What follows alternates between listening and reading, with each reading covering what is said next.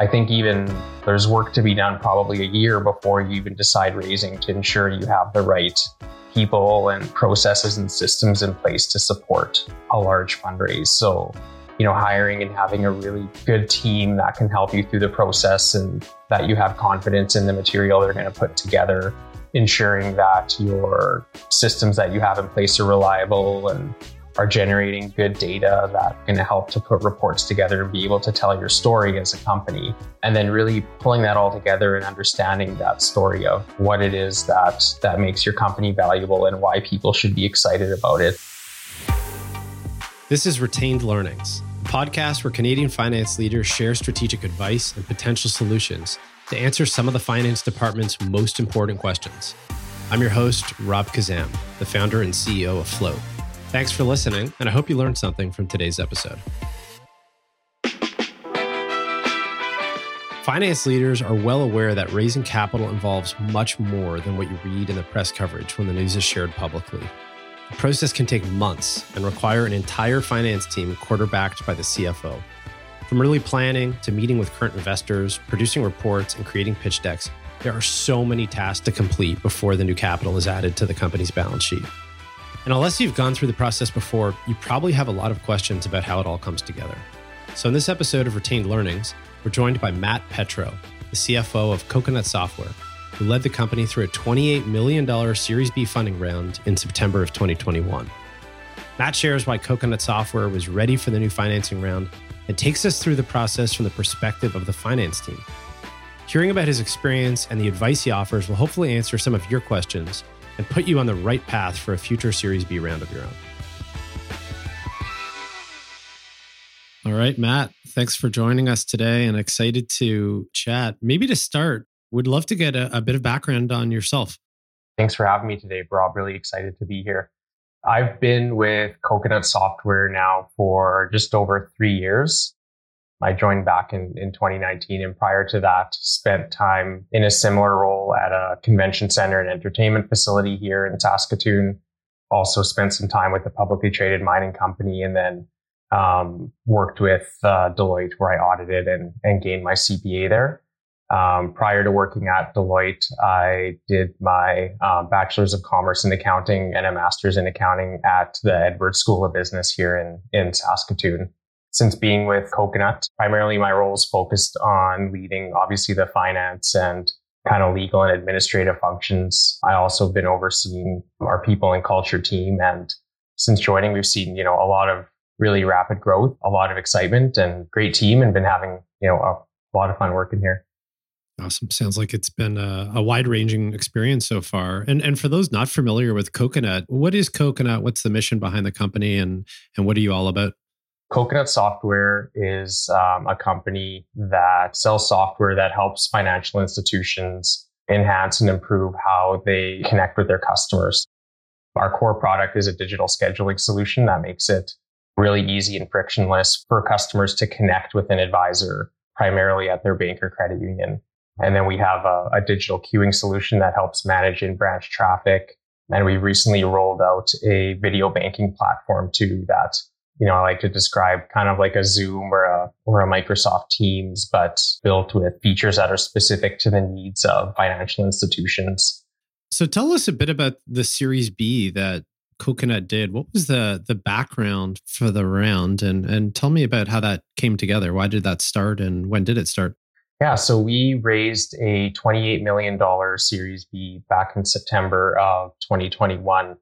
Really, the driver behind that raise was um, earlier in the year we completed you know a new three year plan and really aligned on hitting some some aggressive growth targets and wanting to capitalize on some of the trends in the market.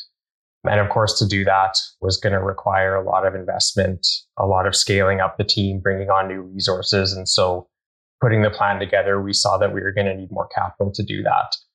That was really the motivator behind deciding, hey, we, you know, we want to raise and really accelerate growth kind of secondary to that too, we're planning to raise, I'd say later than when we ended up raising. It was planned more for like Q1 of 2022, but just looking ahead had seen that the market was right. There was likely a correction coming down the pipeline as there was a lot of forecasts around rising interest rates. And so we did actually decide to pull it in six months early, which, you know, in hindsight ended up being a really good decision.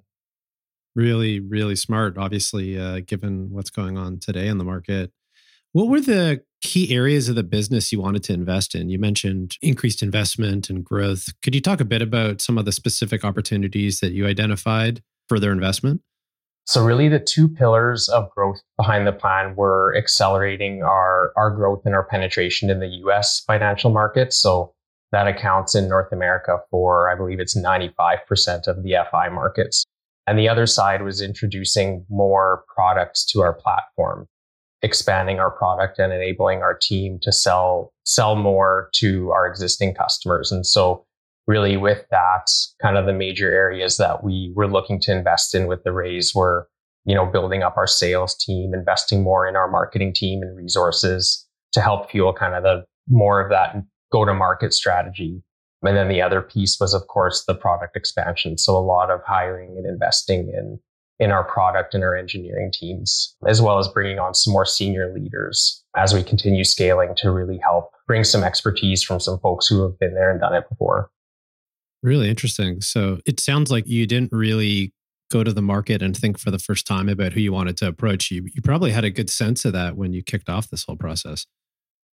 We did, yeah. So again, that's a little bit different than how others might do it or how kind of the position other other companies or founders put themselves in when they go to raise where they're hiring an investment banker to run the process and and solicit interest and it's a bit more of a new and first connection at that point, but we'd already you know, made connections and been been in conversations with a number of groups that we know when it's time to raise these are groups that we'd be interested in working with. How many funds or investors did you approach initially? I know that's something I imagine listeners may want to know or could be curious about. Yeah, it's hard to quantify that because again, over the couple years leading up from our our last round in in 2019, there was so many conversations.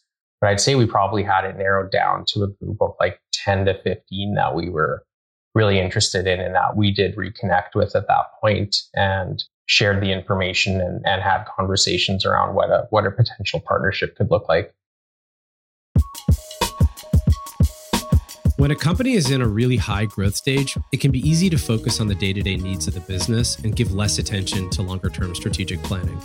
But as Matt points out, when you're ready to get serious about raising your Series B, investors will be looking for rigorous proof that the business is ready to scale.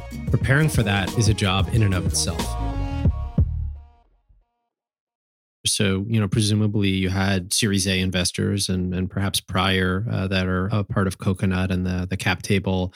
How involved were they in that process? And how did you bring them along to make the right decision for the business and all the stakeholders involved? Yeah, so they're definitely highly involved in the process. They are part of the approval of the transaction. So obviously there's a lot of work that needs to be done to make sure that they're aligned as a team and that they're on board with the plan. So at the beginning of the process, getting them comfortable with the plan. So I mentioned, you know, we built that three year plan. They were very involved in that process.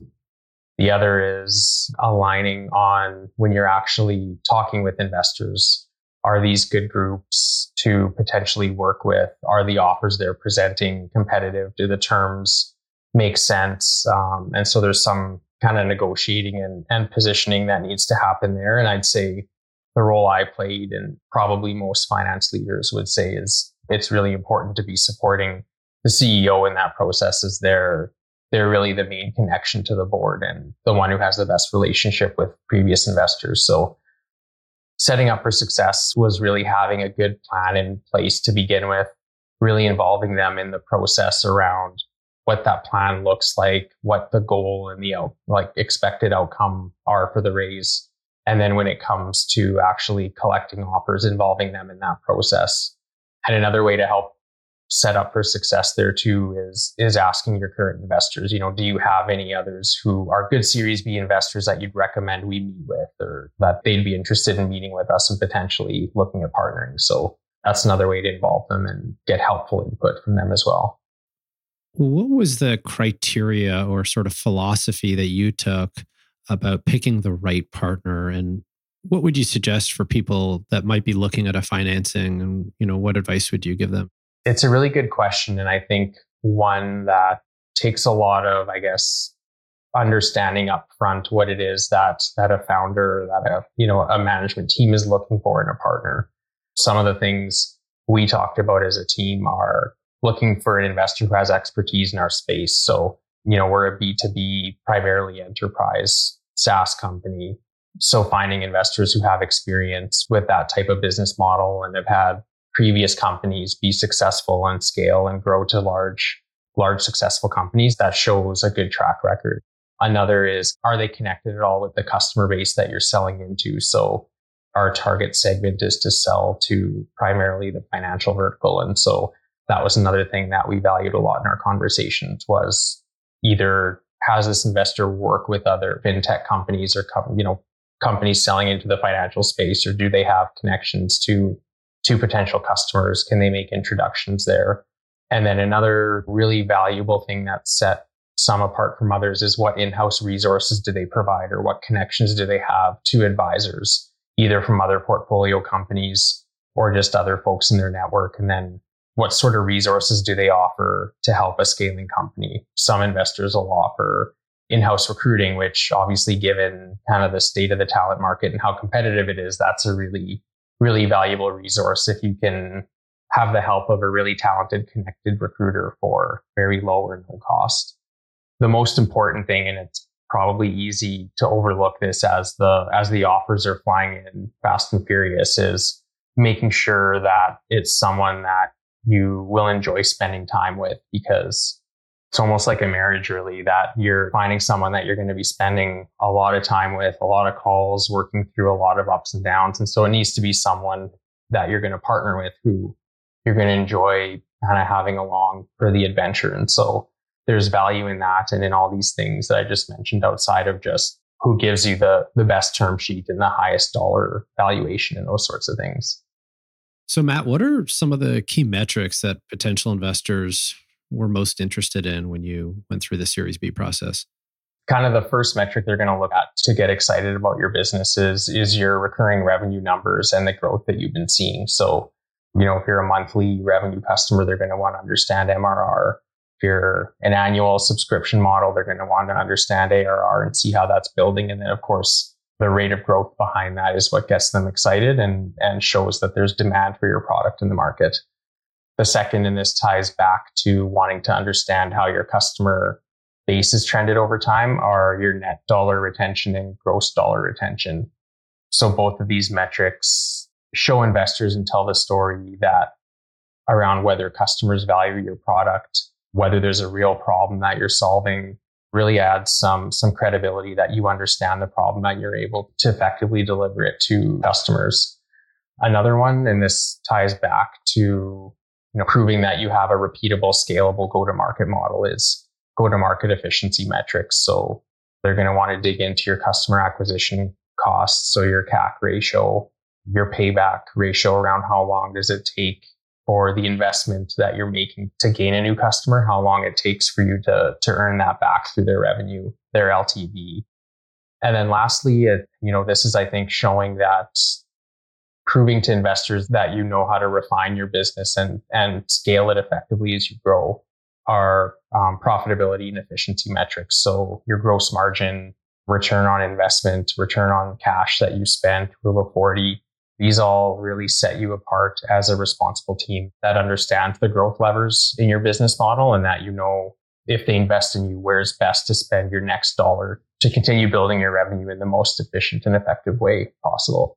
Great. And my experience, you know, there's some discretion involved in calculating some of these things, but there's also a lot of ambiguity for people that maybe are hearing those terms for the first time.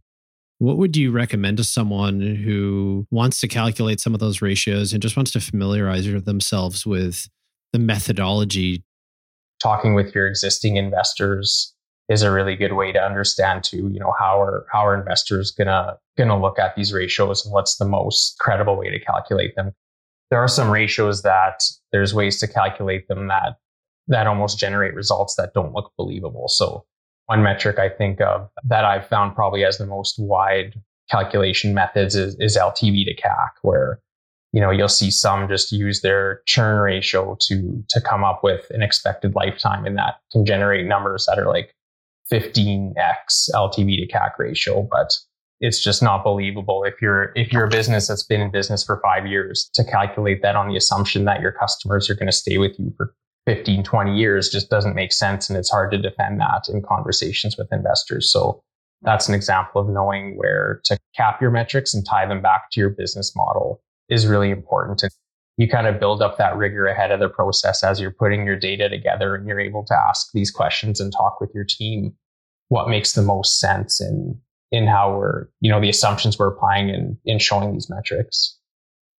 Yeah, really interesting. I mean, a lot of factors you mentioned that that go beyond the dollars and cents from a relationship perspective. So, and from a timeline perspective, you know, how, how long did it take from the decision of? I think you you mentioned, you know, let's kick off the the building the plan process. Um, then you went to your you know team and investors and talked through it then reached out to partners and then moved forward. What did that look like from start to finish you know funds in the bank account?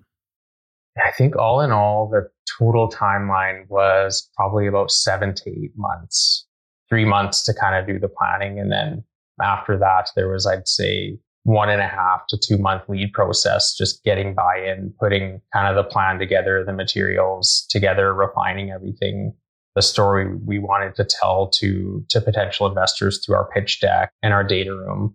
And then after that, you know, the actual speaking with investors, doing the prelim diligence to term sheet was probably another one and a half months. Once we signed a term sheet with Klass Capital, who ended up leading our Series B, um, I think there was about a two month process in terms of diligence and, and closing the transaction. So probably the last three months were the real sprint where although it took three months, it probably felt like more like six months of work when you when you put all the hours spent on it together. Thanks a lot. That was great. For folks that are listening and maybe looking down the barrel of, of a similar process coming up in, in their own role, what's one piece of advice you would leave with them that you take away from this whole experience? It's to really be prepared once you get into the actual conversations with investors and the diligence. The you know the timelines are tight. The requests and the conversations move so quickly that having the material prepared and your story put together and, and ensuring that you really understand your business really richly and deeply to answer those questions is, is so important. And so, you know, there's work to be done probably a year before you even decide raising to ensure you have the right people and, and processes and systems in place to support a large fundraise. So, you know, hiring and having a really good, good team that can help you through the process and um, that you have confidence in the material they're going to put together, ensuring that your systems that you have in place are reliable and are generating good data that that are going to help to put reports together and be able to tell your story as a company. And then really pulling that all together and understanding that story of what it is that makes your company valuable and why people should be excited about it and and the future. And that's really what you know what investors do get excited about is being able to tell that story of you know here's where we've been here's the success we're seeing and here's how we're confident we can continue that going forward with additional capital and, and as a finance leader put numbers to that story that that really give it credibility and get investors confident to back up kind of that excitement of of being part of your company. Just to wrap up then, how would you suggest someone, you know, maybe wanting to become a CFO or wanting to grow into VP finance or maybe just someone earlier in their career, why has mentorship been important to you and and how would you uh, suggest people find the right mentor that can help them, you know, acquire these really important new skills? In a SaaS company or, you know, any fast growing startup, things move so quickly that there isn't always the time to you know make mistakes and learn from them so having a mentor who's been there and done that and can say when i was faced with this i tried a b and c and found that a worked most of the time but in your case you might want to try b because of your business model. That's that's so important and so valuable to have. It you know enables you to move a lot quicker not make costly mistakes. So um, it's so important. And then in terms of how to to get connected, you know, there's the typically like through events is a good way to meet other other finance leaders that you can network with and and make connections and bounce ideas off of through existing investors and board members. You know, again, they typically have other portfolio companies that would be further along in their growth story or they have connections to other leaders from previous portfolio companies. So in my case, that's, uh, you know, through one of our board members was able to, to be connected with a mentor who I meet with, meet with once a month. And, um, yeah, he's been extremely valuable and, you know, really helped me in my career development. Safe to say there was a celebration when the transaction closed.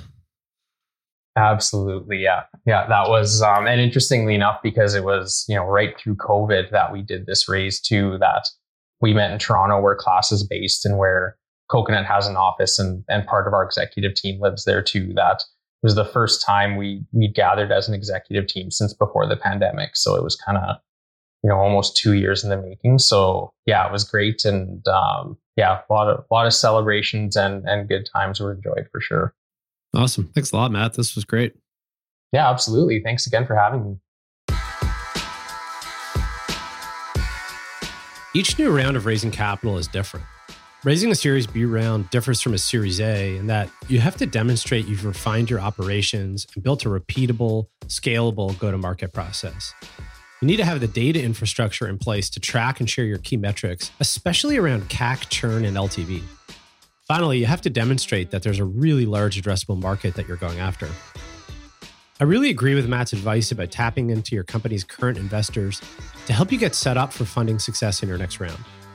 These investors likely know who the right Series B investors are to target, and they can share the experiences of other portfolio companies who have gone through that process before. When you do start fielding offers from new VCs, the numbers and figures are important in your partnership decision, but so is the experience of the team on the other side. I completely agree with Matt that you need to believe you can work with your new investors through the ups, but most importantly, through the more challenging times. Thanks again, Matt, for joining us on Retained Learnings and sharing your finance experience.